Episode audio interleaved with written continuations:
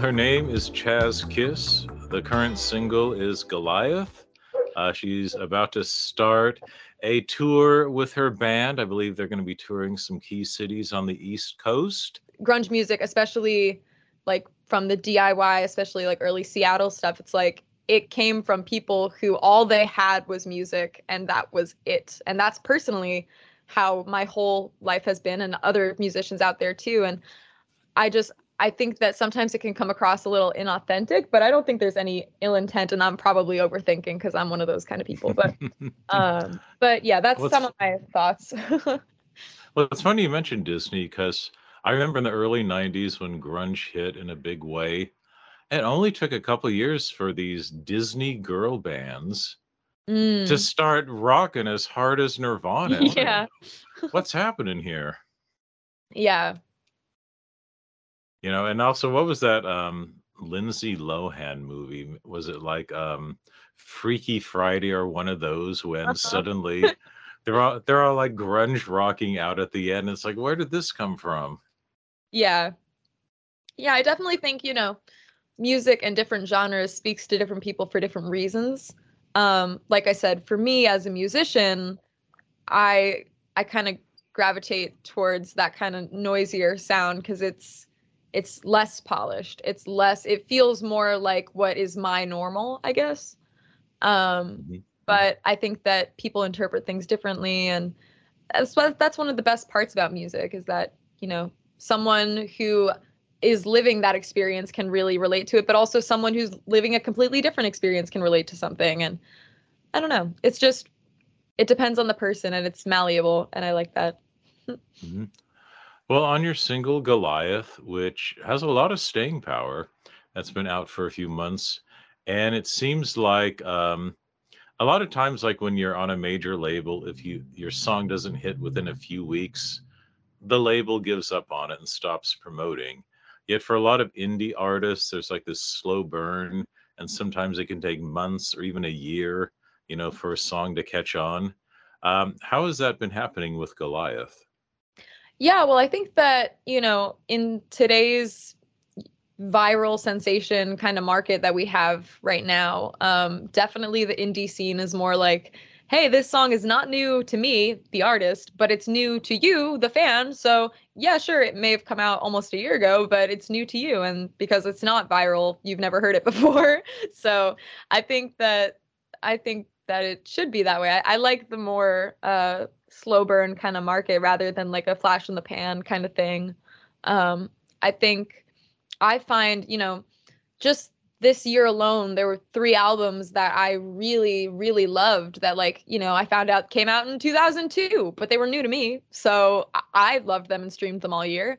Um, so I think that that's kind of more so what the indie market relies on rather than like, you know, having a TikTok go viral or something. Now, what were these 20 year old albums you just discovered? Ooh, well, I started listening to My Brightest Diamond in the past couple years, and I had heard her stuff before, but Bring Me the Workhorse is one of her albums, and I think it literally came out in 2002. Also, there's a Bright Eyes album that I really over listened to this year that was also from 2002. I want to say that one is uh, Lifted or the Story is in the Soil. Yeah, that's such a good album. That came out 2002. Um, I'm very, very into the like theatrical indie stuff like Bright Eyes and like The Fray and stuff like that. And a lot of those albums came out in the early 2000s. Um, big fan. Mm-hmm. what would it feel like 20 years from now when a young emerging artist approaches you and says, "Wow, I just discovered Goliath," and I, it sounds so fresh and relevant. I can't believe it's 20 years old. That's the goal, isn't it? um, yeah, I think that would be awesome. I think I personally, with my you know dreams of success, I, I don't I don't really have like, you know, an exact date. I don't imagine anything specific. I just hope that it impacts people. And if it happens 20 years from now to one person, I think that's that's a successful story. You know what I mean? Mm-hmm. And don't you think what makes a song enduring is the writing? You know, and it doesn't matter what genre yeah. it is or what the current musical trend is. If there's something at the heart of that songwriting, it's going to last for generations. Yeah, definitely. Uh, that's I I mean, I'm living proof of that. All all of my, you know, favorite favorite albums. I mean, like I said, Jeff Buckley is one of my favorite artists of all time and you know, he unfortunately passed away before I was even born. So I, you know, but his writing still, you know, impacted me and my teenage years and um yeah, I think that songwriting in itself has that kind of superpower to stay relevant to the human because of the emotions that like everybody kind of goes through. Well, what inspired the song Goliath and what what are the aspects of it that your fans most relate to? Um, I wrote Goliath uh, when I was in a you know very like long term relationship with someone, and I felt like I really couldn't get out of the situation, um, and so I wrote the song kind of as a like you know empowering thing for me to have just for myself. I didn't even play it for anyone or I I think it was mostly just poetry to start out with and it was just kind of a mantra that I kept saying to like remind myself that like, you know, someone's, you know, bark is stronger than their bite even is and that, you know, you can you can get through it and you know, time will pass and things will get better. Um so that's that's why I wrote it and I think that my fans relate to it because you know everybody has a Goliath, whether it's you know someone's boss or an ex or you know a parent in some cases, and I think that you know it's important to remember that like you know you don't have to take you know the the bull stuff you know what i mean um mm-hmm. i think that it's important to be reminded of that mm-hmm well, so many people do feel powerless nowadays against institutions, big business, government. It just feels like so many things are out of our control. Do you do you think that the average, you know, single person without connections or you know, power and money and all these things, you know, do we have power against these these big organizations? Um, yeah, I think there's definitely, you know, strength in numbers. Um, I found out recently that um, if a piranha is in a in a tank with nothing else, and you put, I mean, obviously, I'm not okay. I'm obviously I'm not like an animal specialist, so don't try this at home. This is not like a, you know, don't put your hand in a tank with a piranha. But according to this like study that I, you know, saw or something, but someone put their hand in a tank with a piranha just a single one and it it didn't you know go biting the hand um but when it was in a tank with other piranhas they all went for the hand and i think that you know there's definitely strength in numbers to take something down even if you're like you know by comparison a little fish to a giant hand you know what i mean um mm-hmm. so i definitely think that there's yeah there's there's hope for for everybody Mm-hmm. you know, there's a lot of people who they they don't use the music, but maybe it's almost like a, a song can give them permission to think, wow, I felt all alone. You know, I thought I was the only one who was feeling stuck or frustrated. And I think a, a good mm. song and, and a sensitive singer, you know, it feels like a friend talking one on one to you, saying, wow, you're not alone and and it can give you courage to to take a stand on something yeah definitely i i think that's how i like intake music 100% is like you know bright eyes has a lot of like you know really really sad songs. And when you know Conor Oberst is like you know talking about it it, it feels like he's talking to me. And I, I obviously he's not but like he you know understands a certain part of you know that emotion. And i think that that's what makes songwriters so important is then you know after that you know you might have been feeling really sad. You listen to a sad song or something and it makes you feel like you're not alone and then you start to feel better. So mm-hmm. Mm-hmm. what is some of the the more interesting responses you've had from your fans? You know what's the thing either in goliath or another one of your songs that really has resonated with them? Um i think that the thing i get the most feedback with goliath on is the multi-octave jump that I do in the choruses.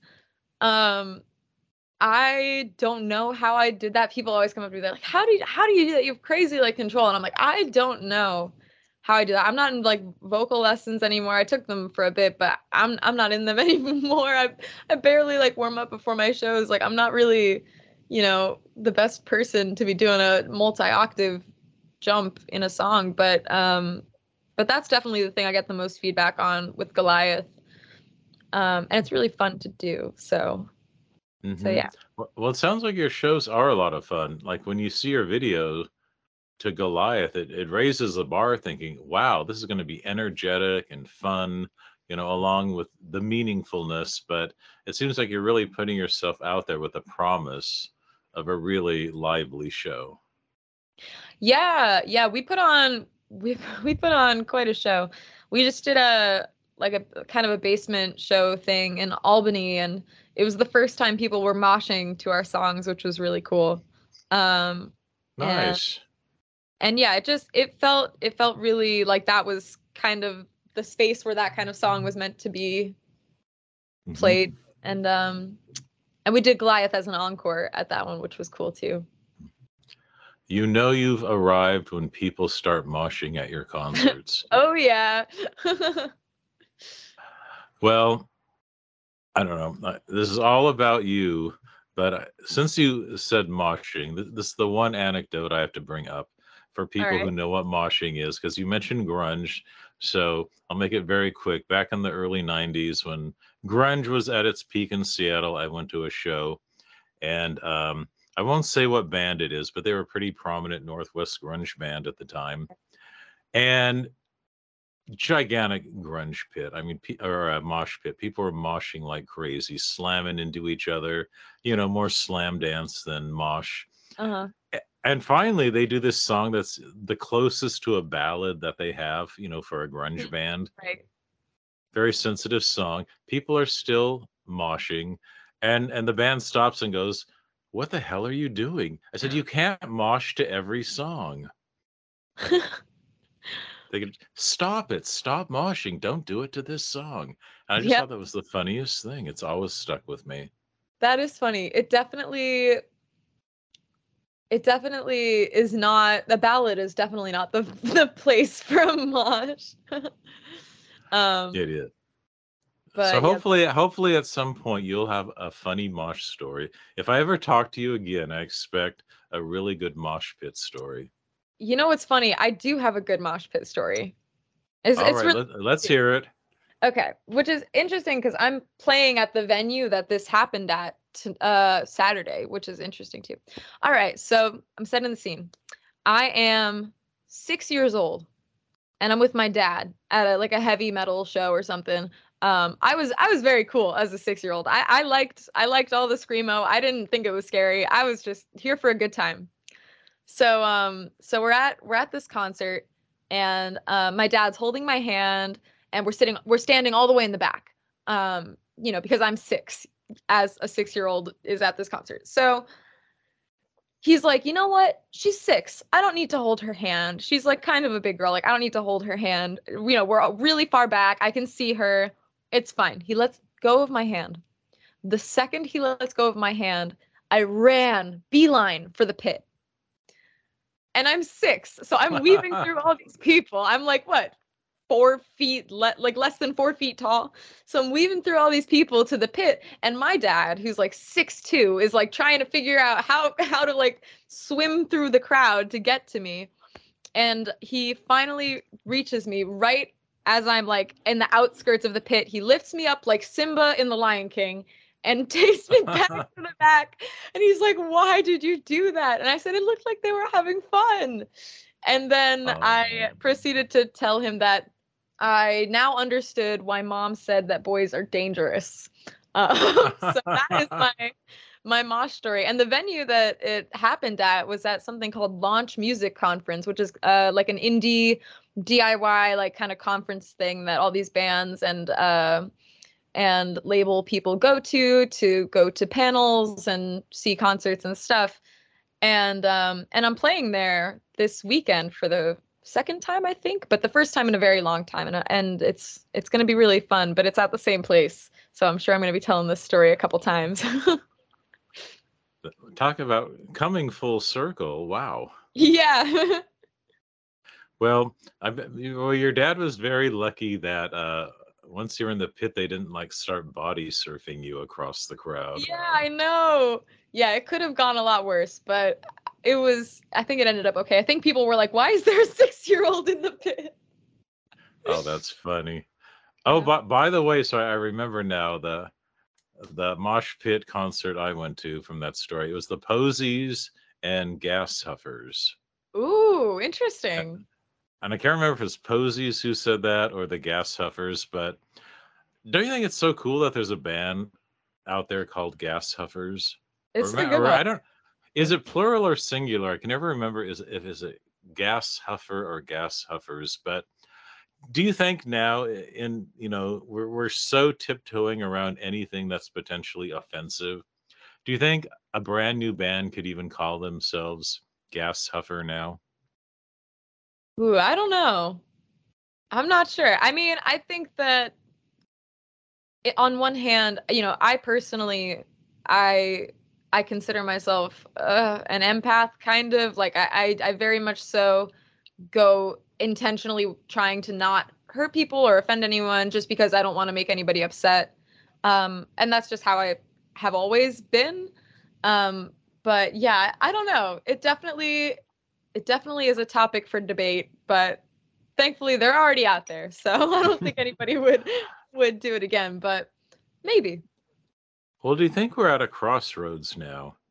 And and maybe I would say like it's it's kind of happening in stand-up comedy people are kind of saying, "Ooh, you know, should I say this joke?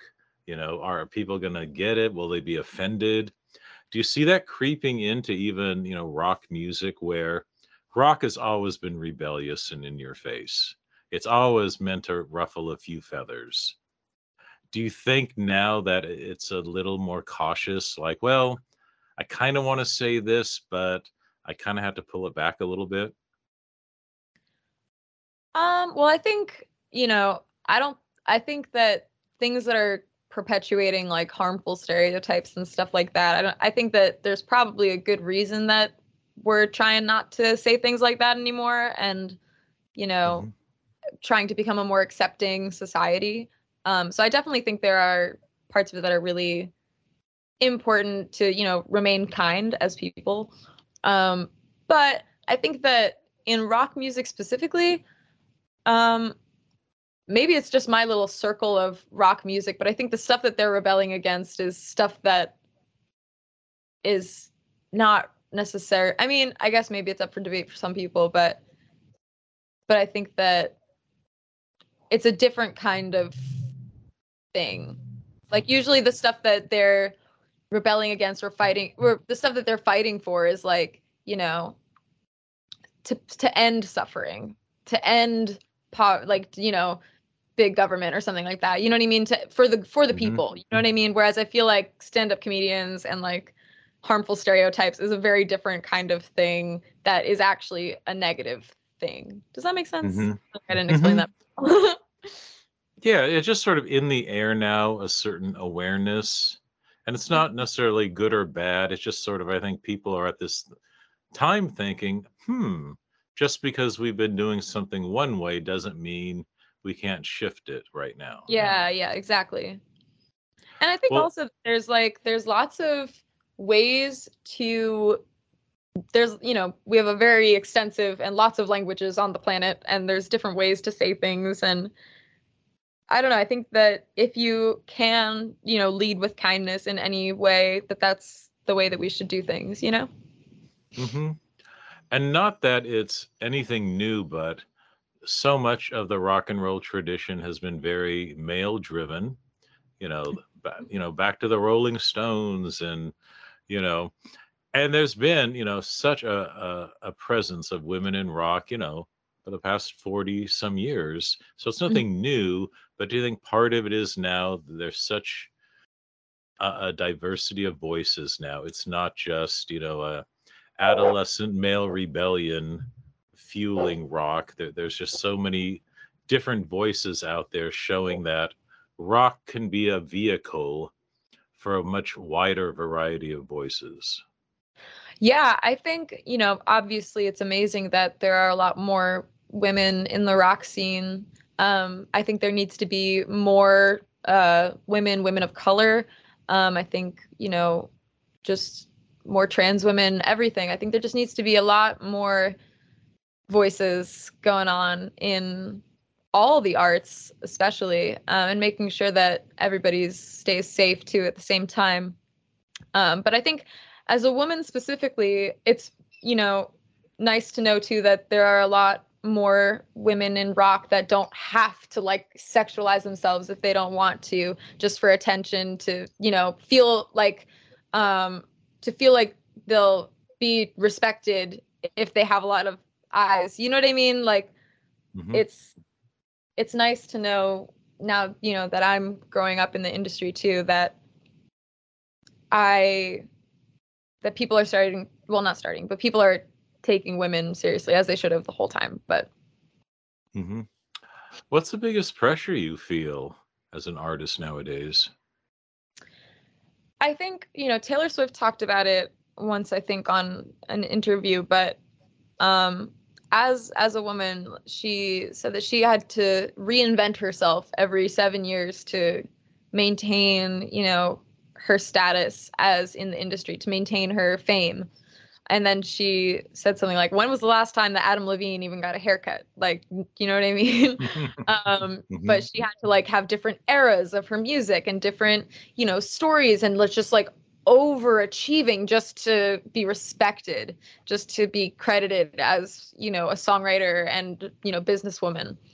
Um, and i think that's probably the biggest pressure that i feel. Obviously it's not the same as Taylor Swift, but um but I am it'll be interest I'm interested to see how it will go if, you know, if the same thing continues where, you know, even Hayley Williams had to, you know, change her hair, you know, every like 7 years or something. And I was like, you know, I don't know. So it'll be interesting to see where that goes. But I think that's one of the one of the pressures that I feel is like I don't really want to reinvent myself. I feel pretty good being myself. Well, speaking of, um, you made a little transition from Amelia Rose to Chaz Kiss. How did that all come about? Uh, well, so my my legal name is Amelia, um, and it's it's a beautiful name. uh, it's nothing against it. Uh, it just feels like it doesn't feel like what I sound like as a musician it sounds a bit more like a country artist, Amelia Rose, I feel like, or like some kind of folk thing. It doesn't really sound like someone who's, you know, upside down on stage trying to sing. You know what I mean? I don't know. I mm-hmm. so there was that. And then I was trying to figure out what I could do instead. And I went through lots and lots and lots and lots of names. And I wanted to do something that kind of still honored like my family. And my my grandpa's name was Charles and he was like an opera singer and he was really really really talented and he is part of the reason I started singing and started getting involved in music. Um, but so his name was Charles, and everyone in his life kind of called him Chaz, uh, which was kind of cool. And I always thought that that was really a cool name. And then so I did that to, you know, kind of honor him in that way. And then the Kiss last name of the stage name came from my grandma. Her maiden name was uh, Michelaus Kiss. So it ended in Kiss. And so I just kind of took my wow. grandpa's nickname and my grandma's maiden name end of it and put them together um, to create a stage name. Oh, what a nice tribute. Yeah. I Yeah, like I like that. Well, one nice thing about it is it's like Chaz and Kiss together. It's like the hard and the soft. Seems like it gives you this free reign to express, you know, the two ends of the spectrum. Yeah, I definitely love that it's kind of masculine and feminine too. Um, hmm because I think my style is very much a bit of both. Um, you know, oftentimes in like the Goliath video, there's a lot of like very hyper feminine things, but you know, on stage, sometimes I feel most comfortable in like big jeans and like big sneakers. Like, I don't know, I I feel I feel very, you know, tomboy, but also hyper feminine at the same time. And I like that the name also represents that too. hmm So, for your fans that knew you as Amelia Rose, how do you get them used to the new name? And have they kind of gotten over the confusion and now they're they're all on board with Chaz Kiss? Yeah, it's been it's it took a couple months to kind of be able to tell everybody um and get everybody on the same page, but um but it's been fine. I think that you know, they kind of understand too that for me it's nice to keep my like you know legal name you know a bit more private and just for like my family and friends i say i say all the time in my streams though that like if you knew me as amelia you can still call me amelia like you're considered friend slash family you know what i mean um but i definitely think that it feels it somehow feels more normal to me to have like a different kind of stage persona um and then also to have my like you know my family stuff separate Well, I've heard Beyonce talk that she has her alter ego, Sasha Fierce. You know, and she says when she's kind of in that mode, it's almost like it gives her permission to expose, you know, that fiercer side of herself. Do you find once you took on the name Chaz Kiss, did it change your music? Did it change your performance and kind of almost give you that same permission to say, wow, you know, I, I can express myself, you know, even more aggressively on stage or more this or that? Like, like, do you think you were holding back before you changed that name? now that you mention it i definitely think so i think that like i used to perform just by myself too but even when i performed with my band under uh under the name amelia i I don't know. I definitely wasn't very interesting to watch on stage. I don't think. I just kind of would play. Um, and now, you know, we're having people, you know, crouch down on the floor and then jump and then like all this stuff. I feel more confident, I think, because it is separate and because it it is kind of like, you know, a part of myself that is usually pretty locked off, you know? Mm-hmm. Now, I've I've seen some pictures of you with the band. Do you consider yourself a solo artist with a band? Do you consider Chaz Kiss is like both you as the solo artist and the name of the full band, kind of like Sade is Sade, but Sade is also the band? How does that work for you? I think it's a little bit of both. I think that obviously it feels like me um, when people refer to me as that. Um, but I love my bandmates and I couldn't imagine playing with anybody else. And so they and they feel the same way. Like they're very committed to me and my music. And so I think that they are also Chaz Kiss, um, like I am too, if that makes sense. Mm-hmm. I mean, do you consider yourself first and foremost a band person? Yeah, I didn't like playing as a solo artist. I always felt awkward and that everyone was just looking at me and I, I didn't really like that kind of like attention. Um, but when when I'm in a band, it's different. It's, you know, I have people to work off of and kind of like play with while I'm up there and uh and talk to and tease and like I don't know, it's just a lot more fun and I feel a lot more comfortable and not to mention that my bandmates are my two best friends and also roommates and now van mates. And so we're all very close, which really helps too. Now, for people who've never been in a band, there is a very close relationship and probably the quickest way to get to know people is to travel with them in a small Mm. band or van on, on a, a tour. What what's the reality of just you know even people you love the most in your life after spending 12 hours a day in a van on the road for seven weeks you get to know people pretty intimately Yeah, well, we- we're going on our first DIY tour. We're leaving in, you know, whenever this is over, you know, we're all packed and ready to go. So I'm really looking forward to exploring, you know, the country with the two of them. And uh, I think we'll get a little bit sick of each other, but that's okay. We we've been housemates for the past six months, so you know, we're all comfortable enough to be like, all right, I need some time by myself. I'm going on a walk. And nobody would get offended. Like we all would be like, okay, that's fine. Do your thing. Just be safe, you know? Um, so I think that we're all respectful of each other's boundaries and that's what makes us able to work together really well. So how do you handle who chooses uh, the radio station when you're on the road?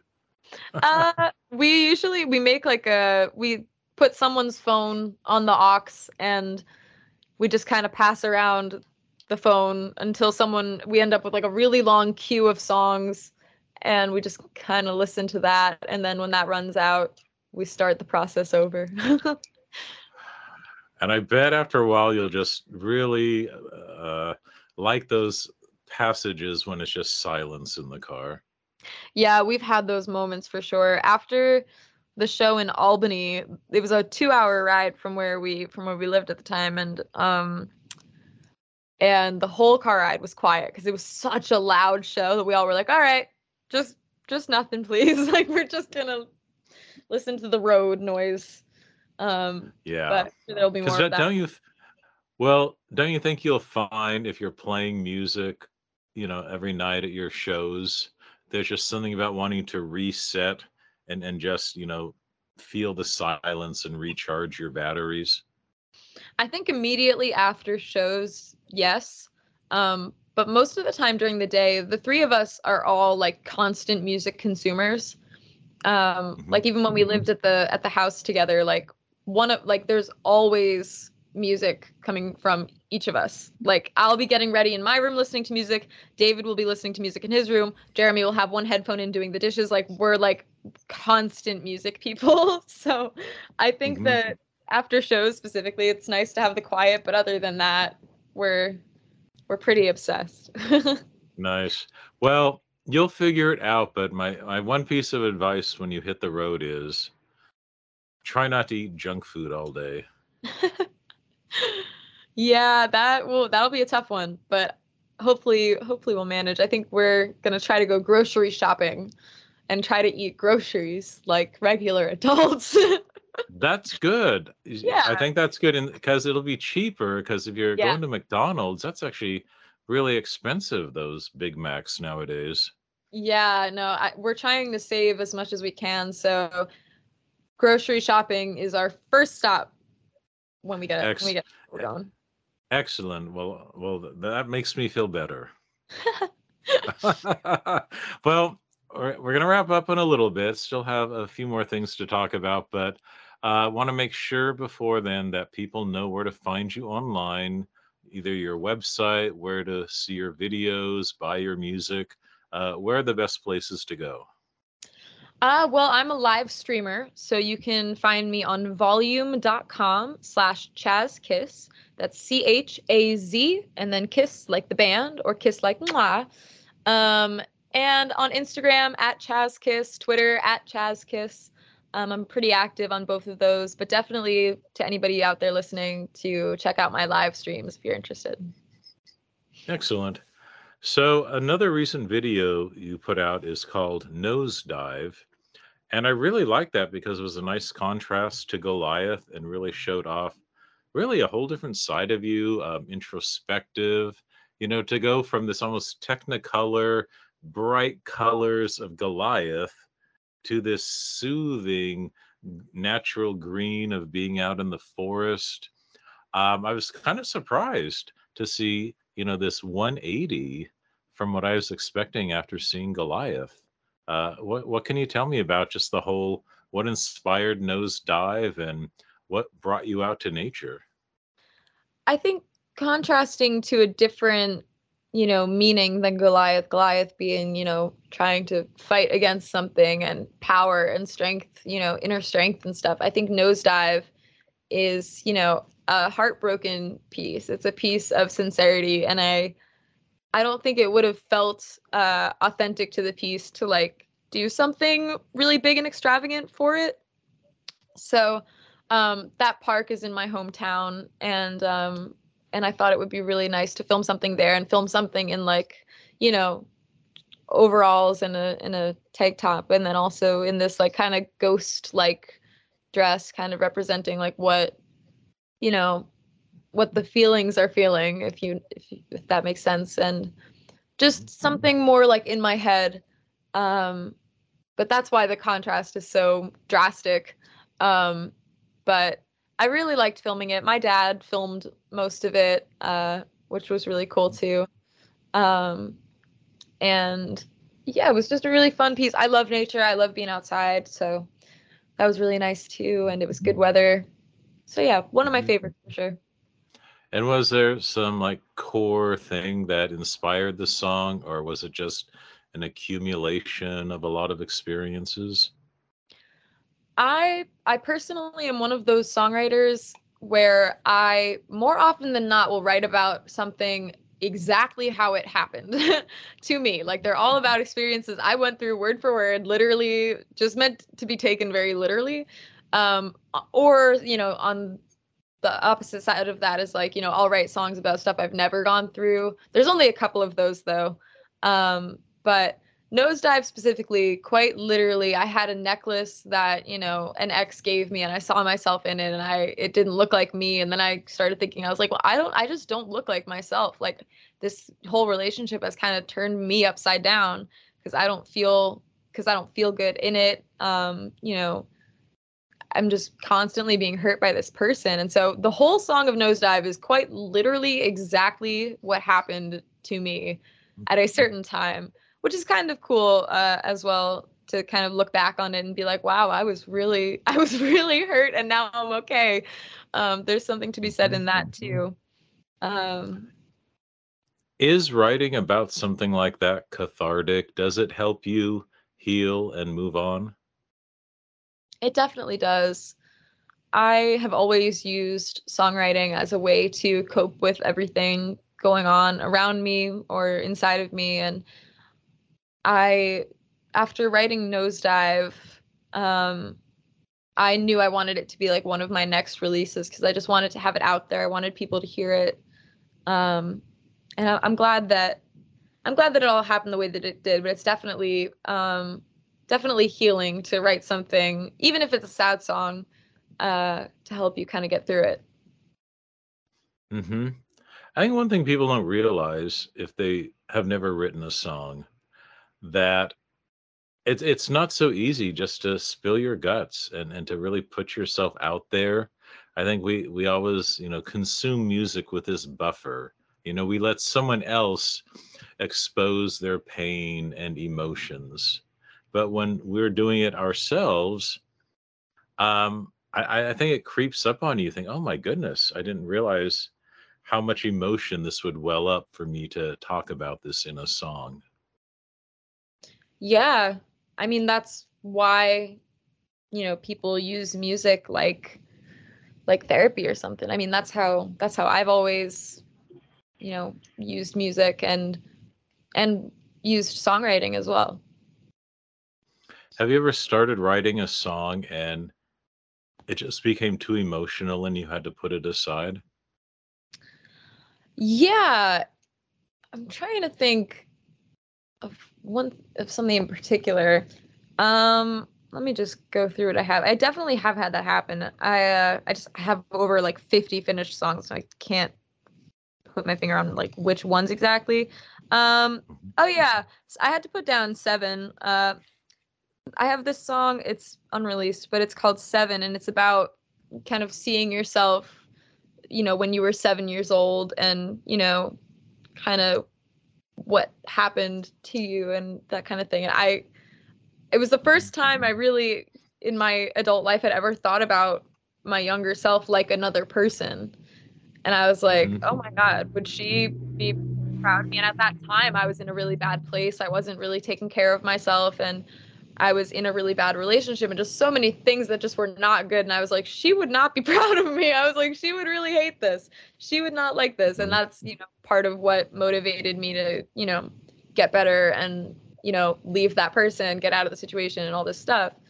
But I definitely wrote, you know, three stanzas of that. And I was like, oh my God. And then I didn't, I didn't come back to it for like a year until I, and then I finished it. Mm-hmm.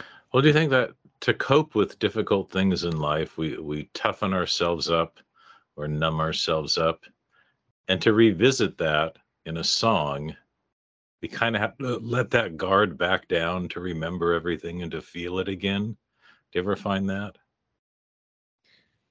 Yeah, I I think that, you know, thinking back on stuff that happened and trying to understand those emotions better when you listen to it like after after it all happened. Um it's it's definitely something that happens but i i don't i don't you know i don't relive those those memories per se but definitely is like you know something to ponder on. What's the happiest song you've ever written?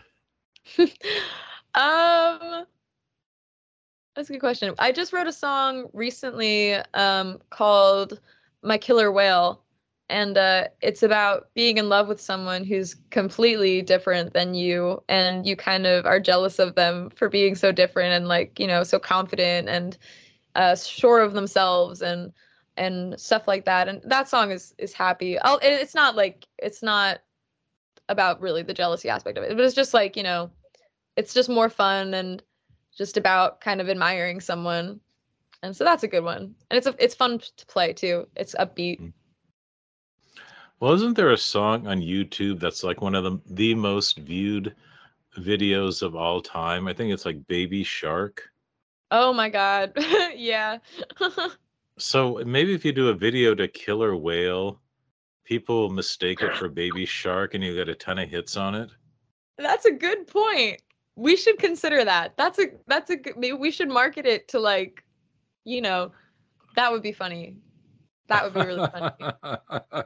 Because basically, parents just sit their kids down in front of YouTube yeah. like a babysitter and put right. Baby Shark on like constant loop for about four hours. That is really funny. we should we'll consider it. We'll let you know.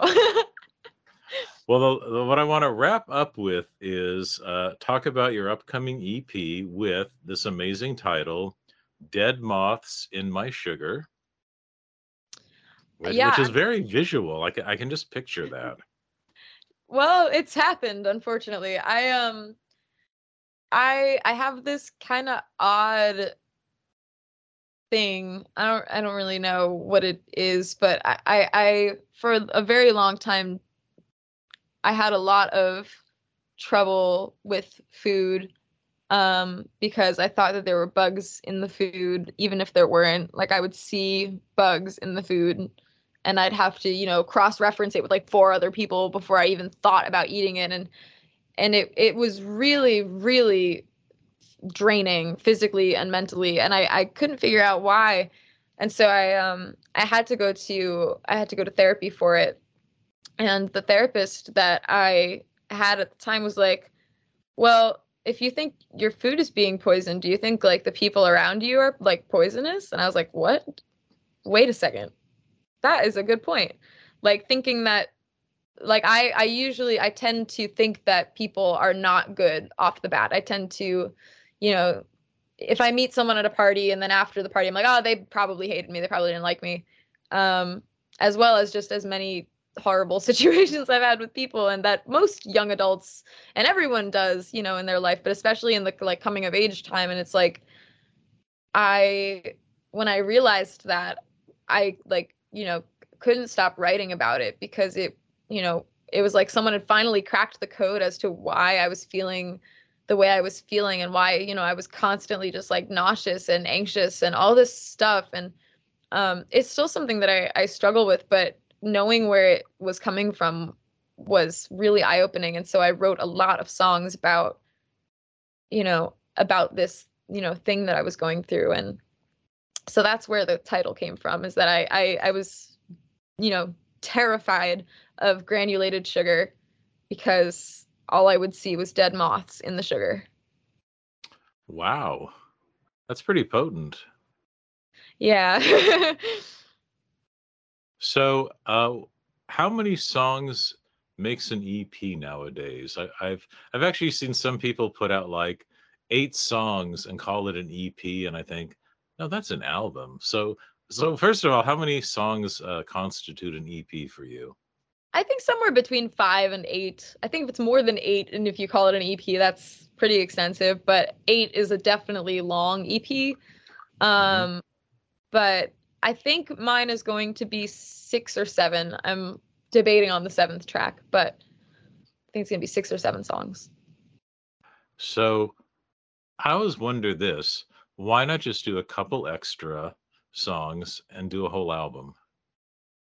I think that the way that the the market is and you know everybody's got the attention span of a goldfish i think that putting stuff out in smaller chunks is more digestible than putting out a big body of work as a you know unidentifiable artist you know if i was you know adele i could put out another album but but um but if i and, and then at that point you're just kind of wasting songs that you've spent you know years recording and producing and you know, writing and, you know, literal life experiences, traumas, all this stuff on something that nobody's going to hear. So you want to kind of put, you know, put your all into every song and put all your marketing efforts into it as well. So I think that having a first EP is kind of like, you know, there's hype around that. Having a first album, there's hype around that.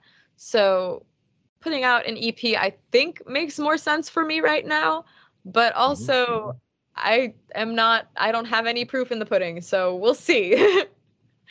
well, do you also think that with this theme, you've got a strong theme, and if you've written seven songs and that fulfilled the theme, at a certain point you're just creating filler.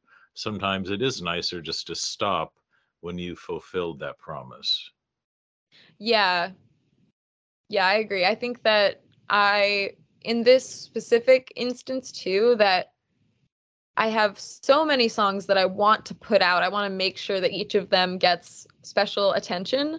And I don't want to just like, you know, throw more songs in there that don't really fit the vibe that I'm, you know, explaining in, you know, interviews, let's say, and stuff like that. And then people are like, oh, that's kind of weird. And I'd rather just kind of get its own hype rather than be in all this, you know?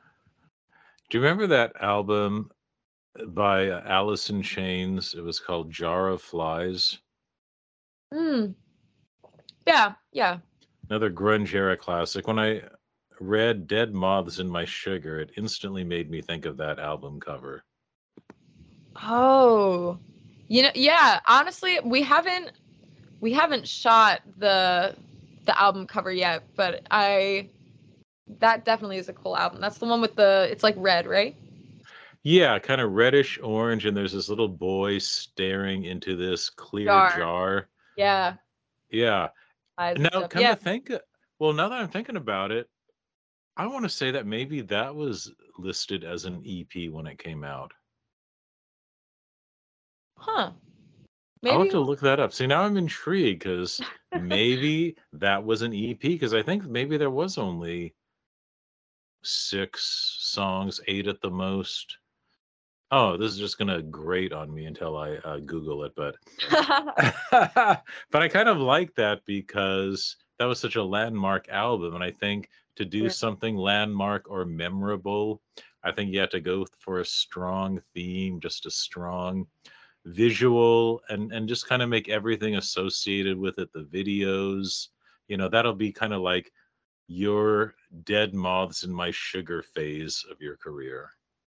Yeah, definitely uh, it'll be an era. well, what what do you really hope to do, you know, by the end of 2022? You know, when you're getting ready on New Year's Eve and looking back, you know, at this year, what do you hope to have achieved? I I hope it was an adventure. I hope that you know, I, I don't I'm one of those people I don't like giving myself like super strict um goals. I, I kind of like more broad goals. I think they're more achievable usually if they're more broad and they're not like, you know, I really want to get a hundred thousand listeners because then if I don't, then I'll be like disappointed. Um, so I like to be more broad with things, and I think that I hope it was an adventure, and I hope that it was successful, whatever that means to me at that point, um, and that I had fun, and that it was good memories. Uh, mark your calendar for Dead Moths in My Sugar. I don't know when it will arrive, but I think it'll arrive when the time is right because we can't force art. Um, I really appreciate you sharing all this, Chaz, and I'm definitely going to really look forward to your next work. Awesome. This has been so wonderful. Thank you so much for having me. All right. Take care and do not eat too much junk food when you're on the road. I will try my very best.